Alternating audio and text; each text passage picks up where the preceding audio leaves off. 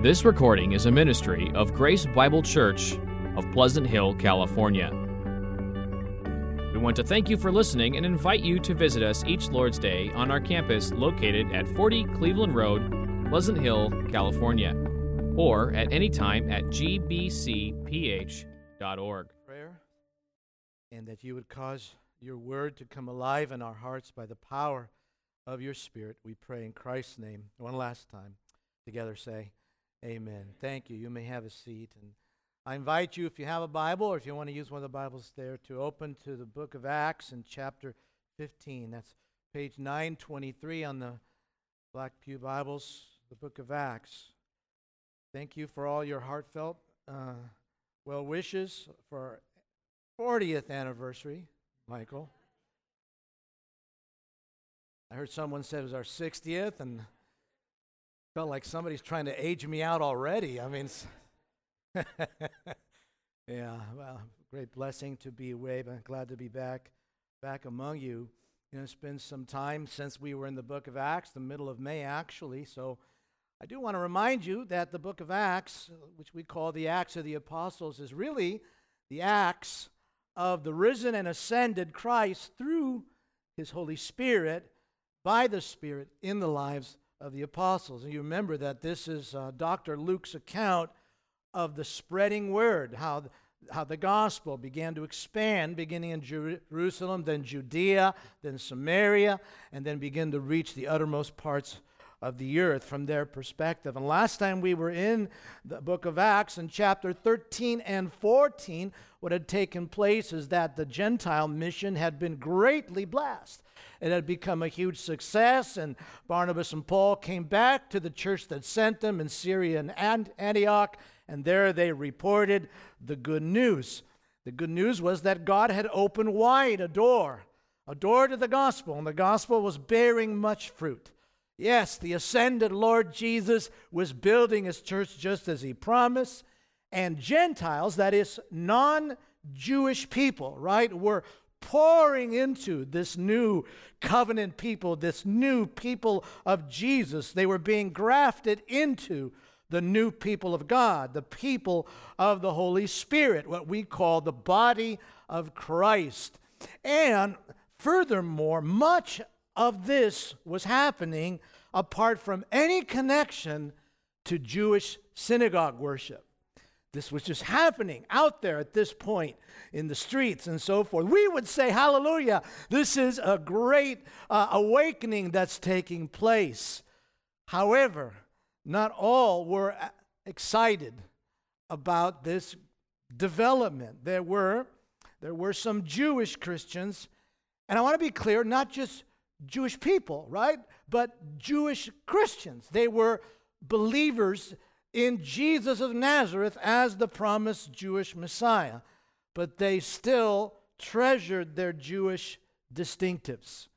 After all, it had been centuries that they'd had these distinctives. And in the past, in their history, any Gentile that ever uh, converted to Judaism or joined them, what they called a proselyte, if he was a male, he was expected to take on the outward sign of circumcision. And if there was a family, they were expected to become Jews culturally as well.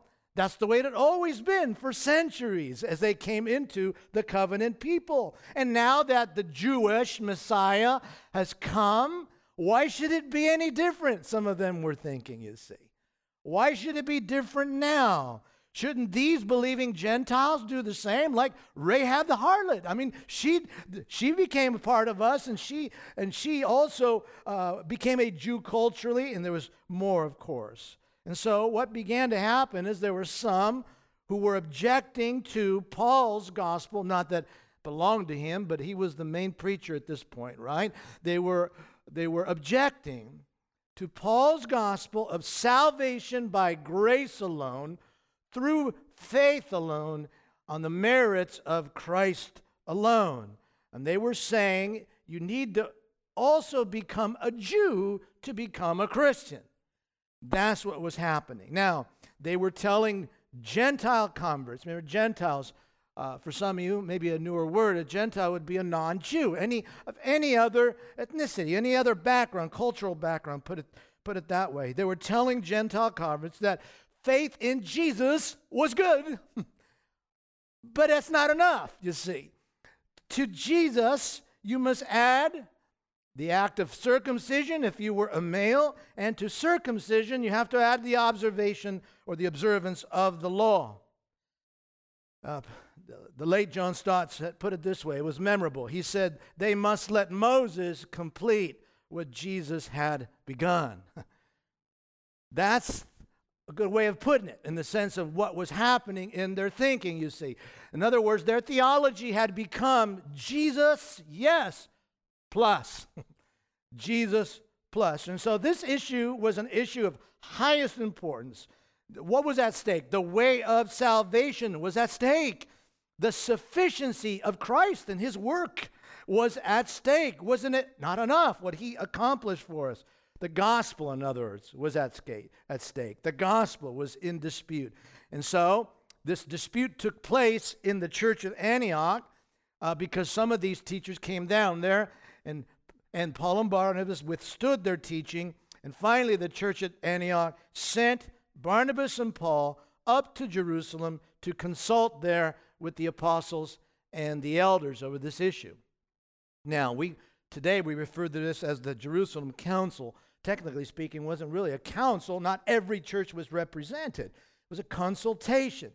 And so they sent up Paul and Barnabas to consult with the apostles who were still alive in Jerusalem. Not all were, and also with the elders that were there. And so a meeting was held. A meeting was held to discuss the conditions for Gentile membership in the new covenant church. And here is the result. What happened? That's what chapter 15 is really about. The gospel of salvation by grace alone was affirmed unanimously, and the unity of the body, Jew and Gentile, was maintained charitably. I'll say that again because both things took place there. Sometimes we tend to not remember the second. The gospel of salvation by grace alone was affirmed unanimously, and the unity of the body was maintained charitably. Both of these principles emerge here.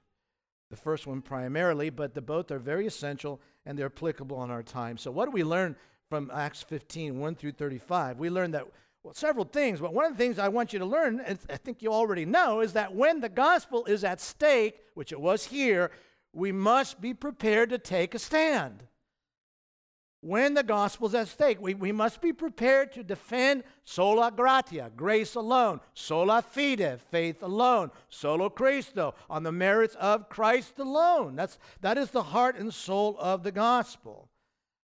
But we also learn that not every hill is a hill to die on. And that's something that needs to also be emphasized in our time right now. The gospel is a hill to die on, right? Why? Because when you add anything to the gospel, you lose the gospel. And when you lose the gospel, you've lost it all. Right? But you don't lose it all when we talk about other things, non essentials, and so forth. So, both of these principles emerge here. Let's see them both come out. I think a rich account will make our way through. First of all, I want you to see how salvation by grace alone was attacked in verses 1 through 5. So Barnabas and Paul had come back. They were reporting the good news, and chapter 15 begins, but the party didn't last long. but some men came down from Judea and were teaching the brothers listen to this unless you are circumcised according to the custom of Moses, you cannot be saved. And after Paul and Barnabas had no small dissension and debate with them, that's the polite way of saying they. well, you know, I won't go there, right? okay. Uh, sorry, I started laughing about it too much.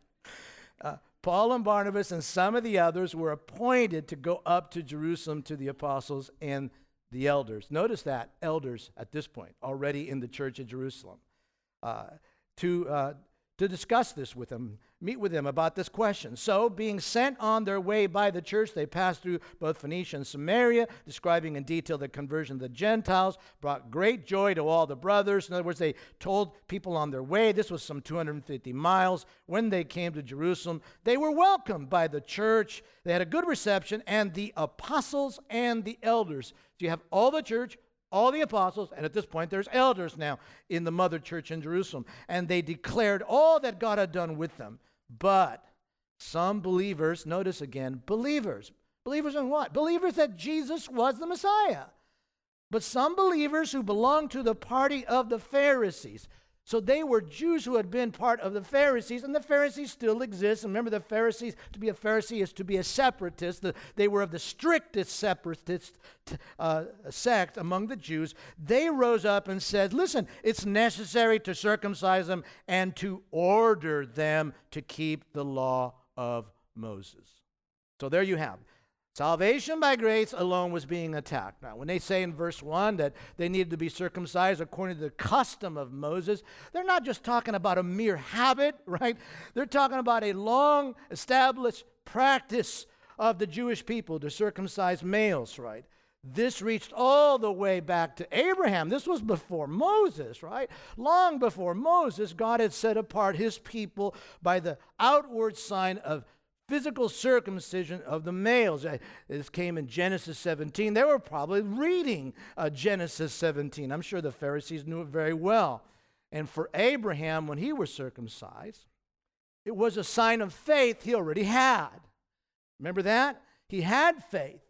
As Genesis says that it was credited to him as righteousness because he had believed and he was circumcised later. Paul makes that point in Romans 4. He says, When, when was it declared that he was righteous, right? When was he circumcised? Well, it was after it had already been credited to him as righteousness. But when we come to the Mosaic covenant, which came later under Moses, whether or not you had faith, it didn't matter at that point. The young males, uh, the boys were born, they were circumcised on the eighth day. The thinking was they may come to faith. We hope they come to faith. The truth was, truth was read your Old Testament, very few came to faith. Right? Only a remnant came to faith. And so the sign of circumcision take, uh, began to function differently now, verse 5 clarifies what verse 1, and it shows that it was, again, more than circumcision that was at stake here. Some believers who belonged to the party of Pharisees rose up, said it's necessary to circumcise them and to order them to keep the law of Moses. And so they were insisting on more than the outward sign that you belong to the historic people of God, Jews who now believe in Jesus, right? That's who they saw themselves as. But we also expect you to keep the whole law of Moses. Why? Because at that point, this, the circumcision was a sign uh, of, a, of a pledge to keep the whole law. And that's how Paul, that's how Paul argued. Remember when he wrote Galatians, which remember Galatians was written, we'll say more about this later, but Galatians was written in large measure to combat this very same kind of thinking, right? This very same teaching. And Paul says um, in Galatians 5 3, he says, Every man who accepts circumcision, I testify that every man who accepts, accepts circumcision, that he is obli- obligated to keep the whole law. It's, you see, it, it's a package deal, says Paul. And, and so that's why you, you can't, you shouldn't do this. So that's what was being asked. This discussion, in other words, what I want to make the point is this this discussion in Jerusalem that was taking place was not merely about post conversion behavior. No, no, it was more than that. This was about what constitutes true conversion. You cannot be saved, you see. What constitutes being a genuine, true Christian? One who belongs eternally now to the family of God. More than just your lifestyle was a post conversion lifestyle was, was at stake. And so they were saying, if you want to be saved, to faith in Jesus, you must add the law of Moses. Wow. Well, again, praise God, men like Paul and Barnabas stood up. they stood up long before Luther stood in front of the emperor to recover the doctrine of what? Sola gratia, grace alone. These men stood there in Jerusalem. First, they stood in Antioch. And then they stood in Jerusalem and said, No, that's, that's, you cannot do that. That's not right. Now, uh, you know, it's, there's too many details to go into, and, it's, it's, it, it, there's, and there's debate, the relationship of Galatians to Ju- Acts 15. It's very likely, I think most likely, that the events of Galatians that Paul recounts, and perhaps even the writing of Galatians, uh, took place before the events of Jerusalem in Acts 15 because it seems like if Paul was going to say what you're doing is wrong and the Jerusalem council, well, excuse me, con- consultation had taken place, he would just refer to it, right? He'd say, I'm not the only one saying this. The mother church said this. So it's likely that these events either they overlap, they're the same thing, though it's hard to be exact, uh, but at least the events took place before. And what did Paul say in Galatians? Well, he said, "Man, when we were we were we were living in liberty with the Gentiles, and what happened is these these men came down to spy us out, spy out our behavior." Let me find that text. In two, these false brothers sickly came in who slipped in to spy out our freedom that we have in Christ Jesus so that they might bring us into slavery he says, To them we did not yield in submission even for a moment. So that the truth, watch this, so that the truth of the gospel might be preserved for you. You see, what was at stake? Not just post conversion lifestyle, but the gospel was at stake. Doesn't he say in chapter 1 if anyone preaches a different gospel, let him be anathema, let him be cursed, and it's no gospel at all if it's not the gospel, right? It's not good news at all. So this, all this to say what? The gospel of grace alone was under attack, and this was not anything trivial. There's nothing trivial. You think, you think about Paul's tenor when you read Paul, when he writes to the Corinthian church in 1 Corinthians, you know how many problems the Corinthian church had? Tons of problems, right? Come on, you've read Corinthians, all these, all kinds of sin issues. I don't know why people today call themselves the first church of Corinth and Hayward or whatever. It's, it, it was a messy place. And yet, when Paul writes to them, he, he speaks to them how? Tenderly. He speaks to them as those who have experienced the grace of God. But when he writes to the Galatians, he is livid. Why? Because he's talking about the gospel, you see. What's at stake is not post conversion behavior. What's at stake is your justification before God, you see. And so Paul's livid. He is livid. They travel these 250 miles. They come up there. When they come there, salvation by grace is affirmed after the debate. Now let's begin at verse 6 now. The apostles and the elders were gathered together to consider this matter. And after there had been much debate, don't you wish Luke, Luke would say, see Appendix A, you know? And you, and you go, there's like, wow, that was two weeks. Whoa, I didn't realize he took a swing at him, you know, whatever.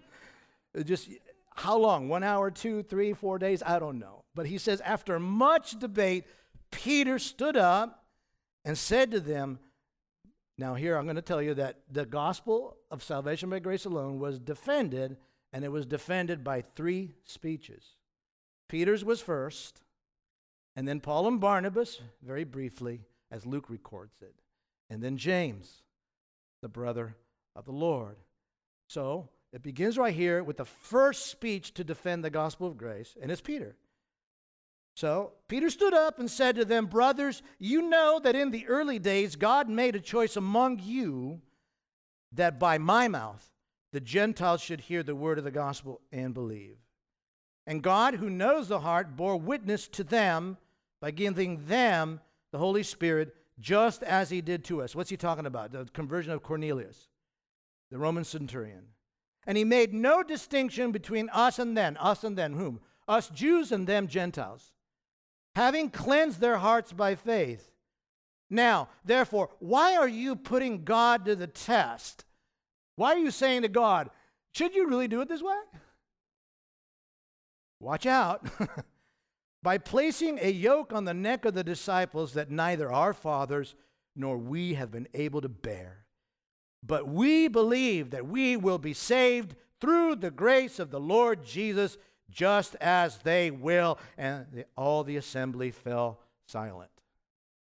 Well, there you have Peter's the first defense. What's he talking about? He's talking about when he went to preach the gospel to Cornelius. He entered into a, the home of a Gentile. He had to be convinced by God to go. And when, when, he, when it got done, what happened? Before he even finished preaching the gospel, the Holy Spirit came upon them in the identical way he had come upon the Jews at the beginning, so that Peter would see and they would all understand that they, they are affirmed and received into the same family on the same basis, you see. And Peter had to see that, he, he had to witness it. Now, what is he, and incidentally, when he says, um, when he says, in the early days, scholars estimate that was about 38 AD, and this is about 48. So it's about 10 years already has gone by. Sometimes when you read a narrative, you just move through it, you don't really realize how much time's going by. So 10 years ago, the early days, okay? In the early days, so 10 years of evangelizing Gentiles has been going on, brothers and sisters. And, and, and, and this is finally getting under the craw of some other Jews, you see. And so he says, that's what he's talking about. And what do you say? That God chose, God made a choice that the Gentiles, notice this, should hear the word of the gospel and believe. Hearing, believing. Hearing, believing. What would Paul say to the Romans? Faith comes by hearing, you see, and hearing by the word of Christ. So they were saved not by doing, not by circumcision, not by doing anything according to the law, but by hearing the word of the gospel. That's how they were saved, you see. And so he's making that point there very clear. Paul would make the same point. They sound very similar. Paul makes the same point in Galatians chapter 3 verse 2. He says, "Let me ask you only this. Did you receive the Spirit by works of the law or by hearing with faith. See, when they received the Spirit, was it what? They, Because they got circumcised? Uh, because they, they kept the Sabbath? Why did you receive the Holy Spirit? It was because of faith. Faith in Christ, which we heard read is the gift of God. So, Peter is stating the same thing that Paul is saying. Faith comes by hearing, hearing of the word of Christ. And this is no oversight on God's part. It's not like God, God made a mistake. He emphasizes there, he says, God who knows the heart. God knew whom he had given faith to. God knew who was born again. God knew. He was, he's not fool. God who knows the heart bore witness to them. He attested to the fact that they belong in the family, having by giving them the Holy Spirit. He made no distinction between Jews and Gentiles at that point. That was 10 years ago. And then he says, having cleansed their hearts, notice this, having cleansed their hearts, having cleansed their hearts, how? By faith. By faith. By faith alone. Suddenly our hearts are cleansed in, the presence of God, right? Because of his work, because of his grace, grace alone. And so he goes on. He says, Verse 10, here's his conclusion. Why are you putting God to the test by placing a yoke on the neck of the disciples that neither our fathers nor we have been able to bear? And that's an astonishing admission from Peter. What does he admit? He admits that the law of Moses, seen in, in, in this incorrect way of, of being an instrument by which we try and relate to God, it's a yoke we cannot bear. right? Is the law good? Yes, Paul says that. Remember Romans 7, right? The law's good. Why? It's truth, right? But seen as a means to try and make yourself right before God, it is what? A yoke. I think he's using it negatively here. It's a burden he says we could never bear. Look at our history. Read our Old Testament. We couldn't do it. And neither can you. And neither could they. Neither can I, you see. And so he speaks negatively of the law in that sense. And Paul again echoes the same sort of language. Who taught who? I don't know. They probably talked about it. Uh, in Galatians 5:1, Paul says, "For freedom Christ has set us free. Stand firm, therefore. Do not submit again to a yoke of slavery." And so he uses the word yoke again uh, in that same sort of negative capacity. What is a yoke? You know, those we don't use yokes all the time. You know, I don't call anybody and say, hey, can you bring your yoke over? And when was the last time you said that? Right. So, right, farmers and you, you people with that kind of background. We're not talking about a yoke in, in, in other mechanics, but you know, you can picture the, the, the two oval shapes there going on the, the back of the neck of two large animals that needed to be about the same size so they could pull equally. And the yoke would keep these animals in line, keep them in place. And, and so p- both Peter and Paul say the law, seen in the wrong light, the way you guys are trying to use it, saying you must, you must keep it all to be saved. The law had other good purposes, right? Prophetically, it pointed to Christ, etc. But the law, seen the way you're talking about it, that's a yoke we could never bear. In fact, it was a yoke wrongly they tried to bear, Paul would say in Romans, right? Not knowing of the righteousness that comes from faith, they tried to make their own righteousness. And so this is what Peter says this yoke of slavery, this yoke, this bondage, it's a burden. And then he says in verse 11, here it is. There's, I think, the center of the whole account.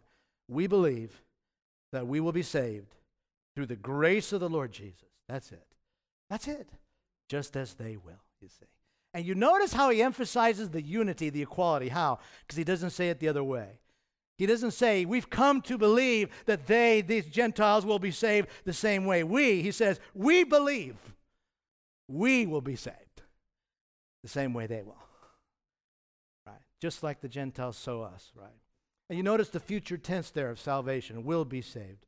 That gets brought up once in a while. I, I emphasize to you again that salvation has three tenses in the Bible because salvation is bigger than having my sins forgiven. It also involves the resurrection. It also involves not being condemned at the judgment, you see.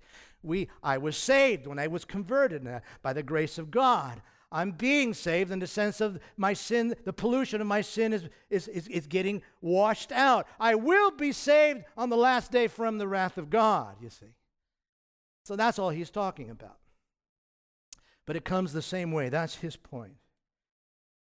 Membership in the people of God, not based on ethnicity. You don't need to become a Jew or be a Jew or outward signs, nor upon your moral efforts, your capacity to keep the law. It's not based on anything like that. It's based on what? The grace of God alone, through faith in Christ alone, and His merit. And that's it.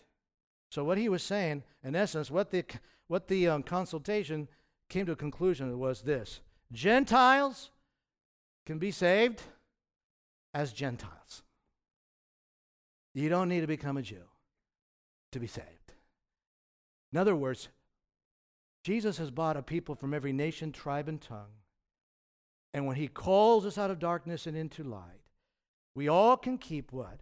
We keep our cultural heritage. We don't need to all look alike. We don't need all to dress alike.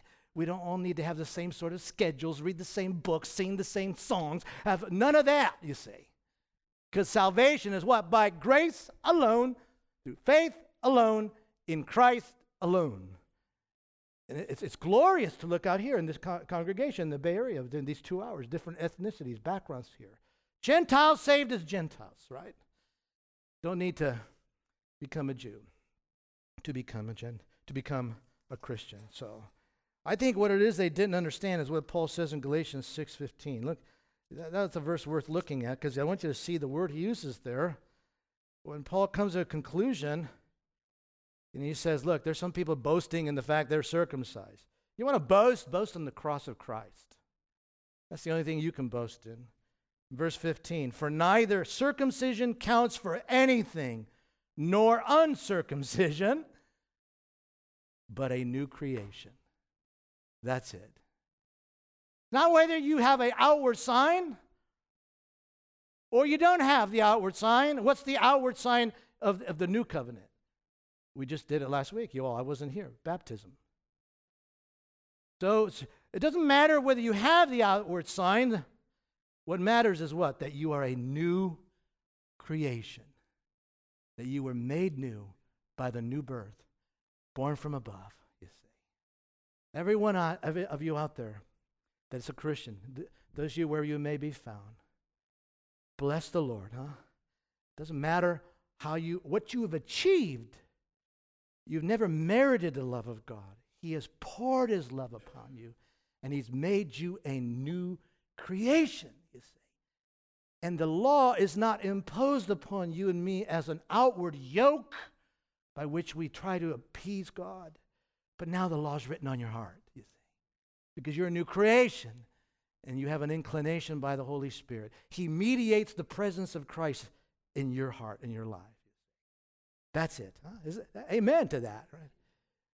That's glorious news, you see. That's true of you. So, the second speech is Barnabas and Paul. I'll be brief because Luke was brief. He didn't want to f- emphasize it. He says, All the assembly fell silent. Verse 12, they listened to Barnabas and Paul as they related what signs and wonders God had done through them among the Gentiles. So they recalled those signs and wonders we've read through all these earlier chapters, right? Miracles that God did to affirm the gospel. But Luke doesn't emphasize that as he records this because of what he goes on to record James's speech. So let's go to James, the third, and I'll show you how I think they relate. Um, after they finished speaking, James replied, verse 13, Brothers, listen to me. Who is this James? This is not James the apostle, he is dead. He was beheaded earlier. This is James, the brother of the Lord Jesus, right? Also, the James who wrote what we call the Epistle of James, okay? This is James, the brother of the Lord. And so James uh, begins to, to speak, and he says, Simeon has related, Simeon is Peter. Peter has related how God first visited the Gentiles to take from them a people for his own name, or for his name. Boy, that's, a, that's an important phrase throughout the Old Testament. Who was that all the time? Israel, right? But he's taken a people for his name from all the Gentiles, right? And with this, the words of the prophets agree. Stop there, right? Stop there for a moment. What is James' argument here? How does he support this? This is a man, remember, who wrote the epistle that we call the Epistle of James. And it appears that some people said they were sent by James, and James will later say, I, We did not send him. and they were pitting James's teaching because that was already written.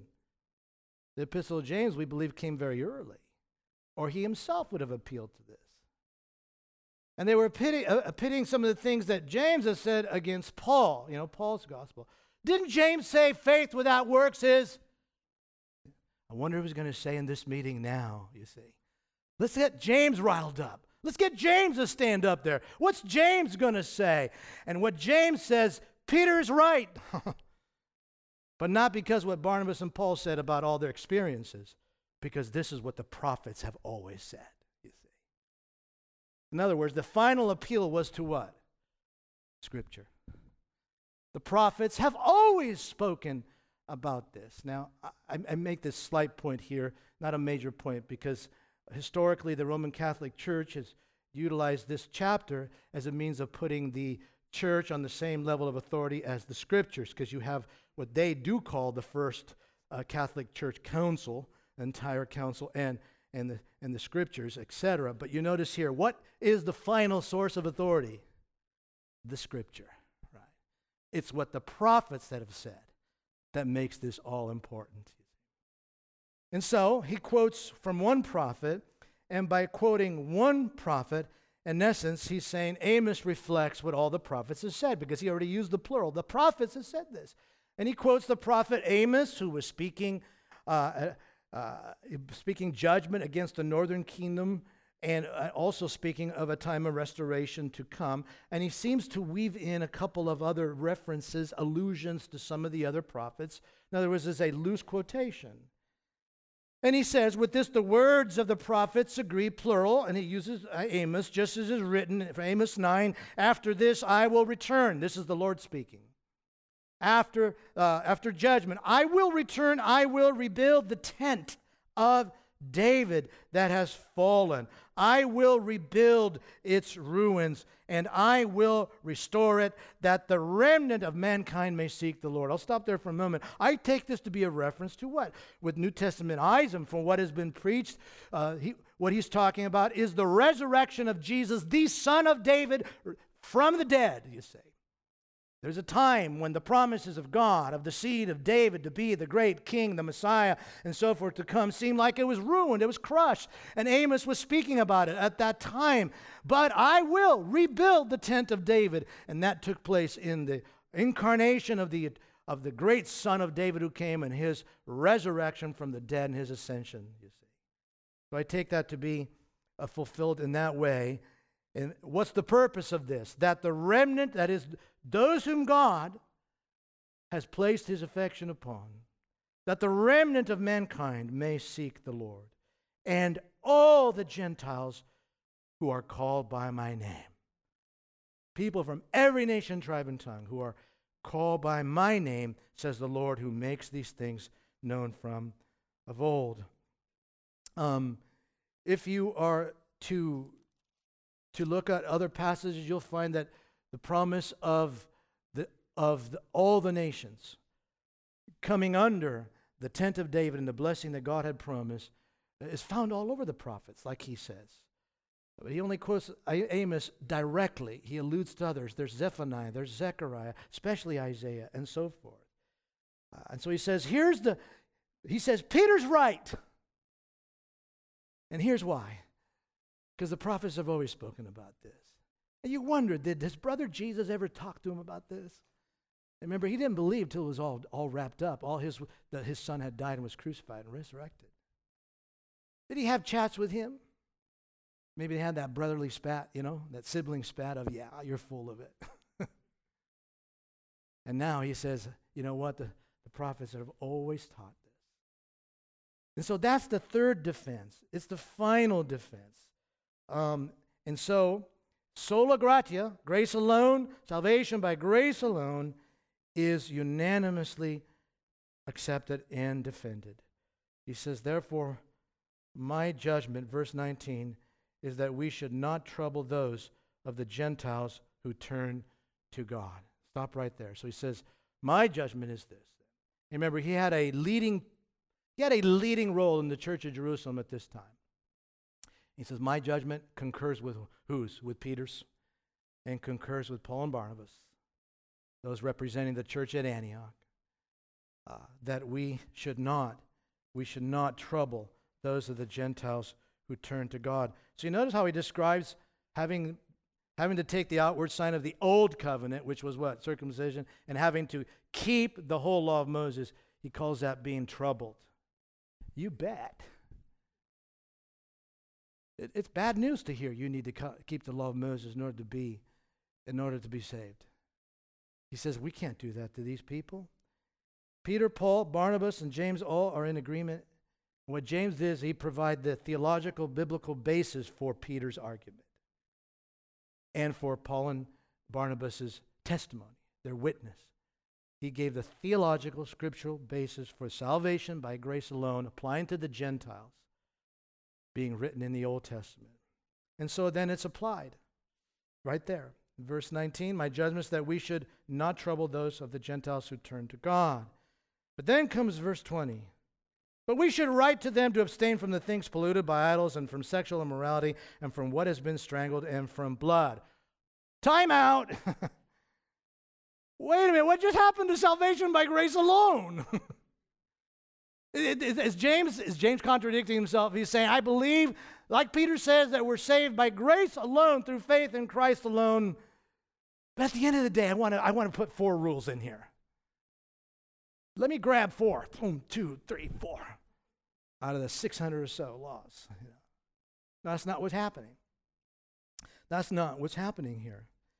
I want you to see, especially, that he, he describes them as those who turn to God in verse 19. Gentiles who turn to God. That's going to be important here in a few minutes. Why? Because to turn to God, you must do what? You must have turned from something, right? Uh, faith and repentance is what takes place when we come to faith and we come to, be, to, to, to be saved in Christ Jesus, right? To be justified. Repentance is not a work, not things you achieve, but is there's a turning from and a turning to. And so he describes these Gentiles as those who have turned to God. And Paul when he would write to the church at Thessalonica after he had been there and he had preached the gospel to them, he, mentioned, he describes them as those who had turned as well, but he has both sides of the turning, okay? So in 1 Thessalonians chapter 1, verse 8 and 9, he says, Not only has the word of the Lord sounded forth from you in Macedonia and Achaia, but your faith in God has gone forth everywhere. So we need to say anything. What he's saying is, everywhere we go, by the time we get there, everyone's already talking about you, Thessalonican Christians. I get there and they already have your story. I can't even share this story. They stole my thunder. And he said, and what are they saying? They themselves report concerning us the kind of reception we had among you. In other words, they, they talk about how what we experienced when we came to Thessalonica and how, watch this, how you turned to God from idols to serve the living and true God. In other words, you were a Gentile in the first century, you were a pagan worshiper. You worshiped idols. And when you became a Christian, you turned from idols and you turned to worship the living God. This was done by grace, right? This was not something you merited. This was not a work you did or calculated. It's just, it's just natural. You know, you turn away from the idols. And so there's a lot of debate about well, these four things that, uh, that, that are mentioned in verse 20 and then mentioned later that, that James draws upon, you know. Because some of the statements are found in the law, that's found in Leviticus and so forth. So they try and find, well, what's he doing? Is he picking like this commandment, this commandment, that commandment? What is going on? But I, I think is most likely, and I agree with those scholars that say it's most likely that what James is talking about is simply this that these are four things that were associated with pagan idolatry, pagan worship, the worship of idols in temples. Okay? And so that's what he's saying to them he's saying he's not talking about works in order to be saved. That's not his point. Uh, this is not about earning salvation.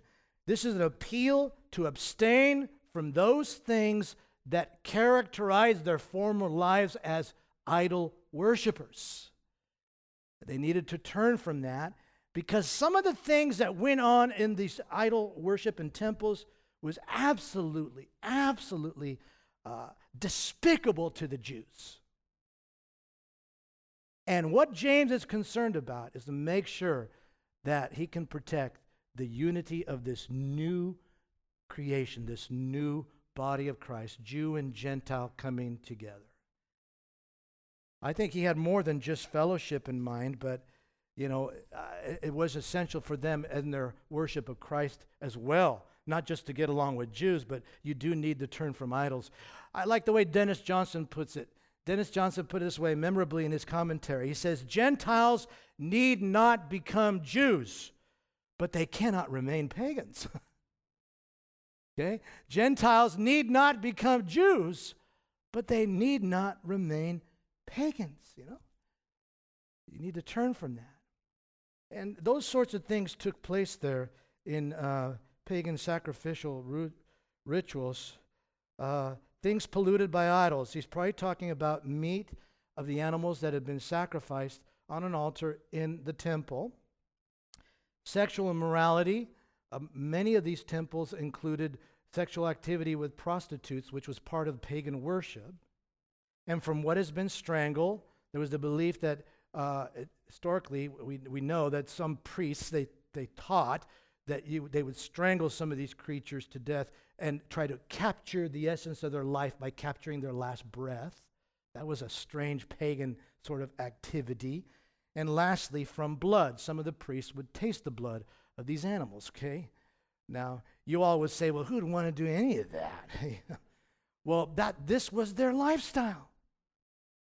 This was their lifestyle. Coming up to this point, you know. And so uh, Paul would have to write about this later, 1 Corinthians 8 all the way through 11, man. And then, and then in Romans 14. Now it's more nuanced. There's more things going on there. I won't go there. But Paul did have to address this, you know. Essence, he was saying, look, you can't, you can't just keep going to temple uh, and then come in to share the Lord's Supper, okay? You don't need to become Jews, but you can't stay pagans. That's in part.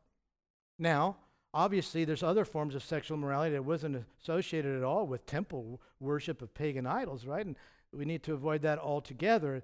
and that would be clear. It should be clear to them, but it's clear because it's written on the heart, and, that, and the apostles would continue to, to unfold that doctrine.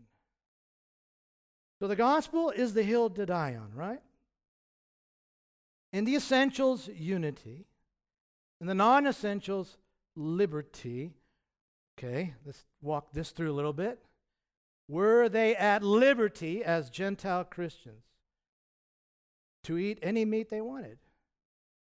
Technically, yes. Paul says that. He, in fact, when Paul writes Romans 14, he says, you know what? We know that idols aren't anything, really. It's a, a stone is a stone. And so if somebody sacrificed meat to a stone, psst, it's okay to eat it because it's nothing. Okay? In other words, the meat didn't warp in some weird, strange molecular way. He says that's the strong Christian. The weak Christian, he says, the weaker brother is the one who thinks he can't eat it. But be careful how you use your liberty.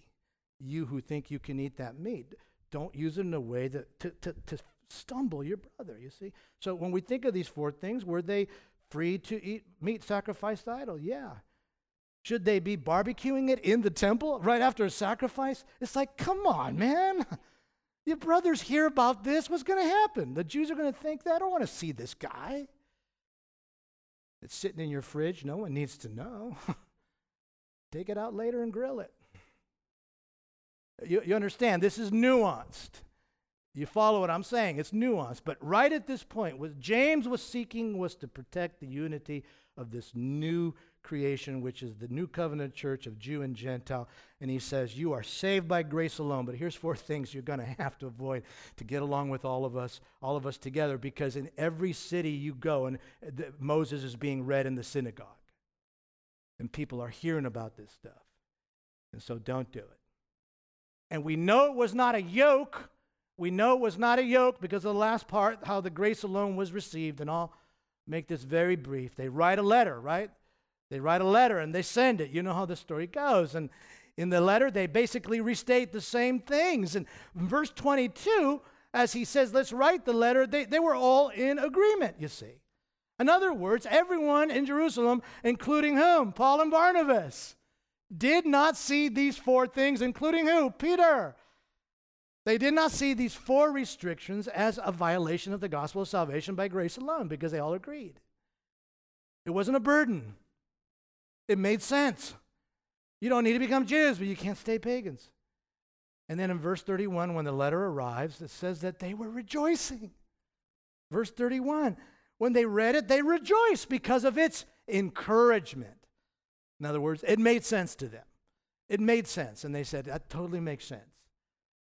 So, yeah, we'll, we'll be careful and we'll avoid that. Now, later, Paul has to write more about this subject because, again, it gets very nuanced and people start asking more subtle, clever questions, right?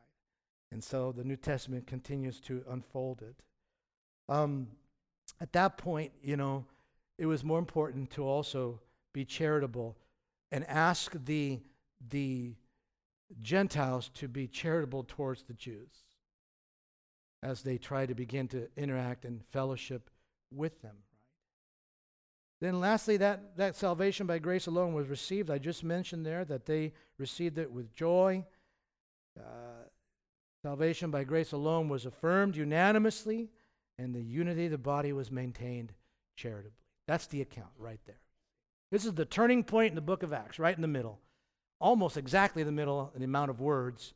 And from this point on, Peter in Jerusalem fades, and Paul and the journey towards Rome and the ends of the earth becomes the focus, you see. And this was a key turning point for that to become possible. There'll be synagogues all over the Roman Empire. And when Paul leads these Gentiles to faith in Christ, he tells them also about these, what was decided in Jerusalem. Well, you can read elsewhere that he mentions that to other churches, not just the church at Antioch.